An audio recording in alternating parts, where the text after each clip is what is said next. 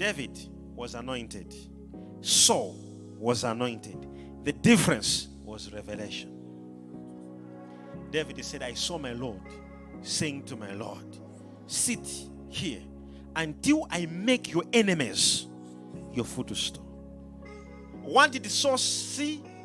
Nothing. What did he see? He saw a giant, a bouncer walking in the valley. What did David see? He saw the Lord saying to the Lord, sit here. Are you understanding what I'm trying to say to you? What you see can transform your life.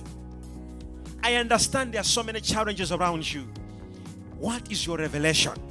Revelation made Peter to become the head of the church. Revelation made David to become the king. My friend, it is not your breakthrough that will make you become a king.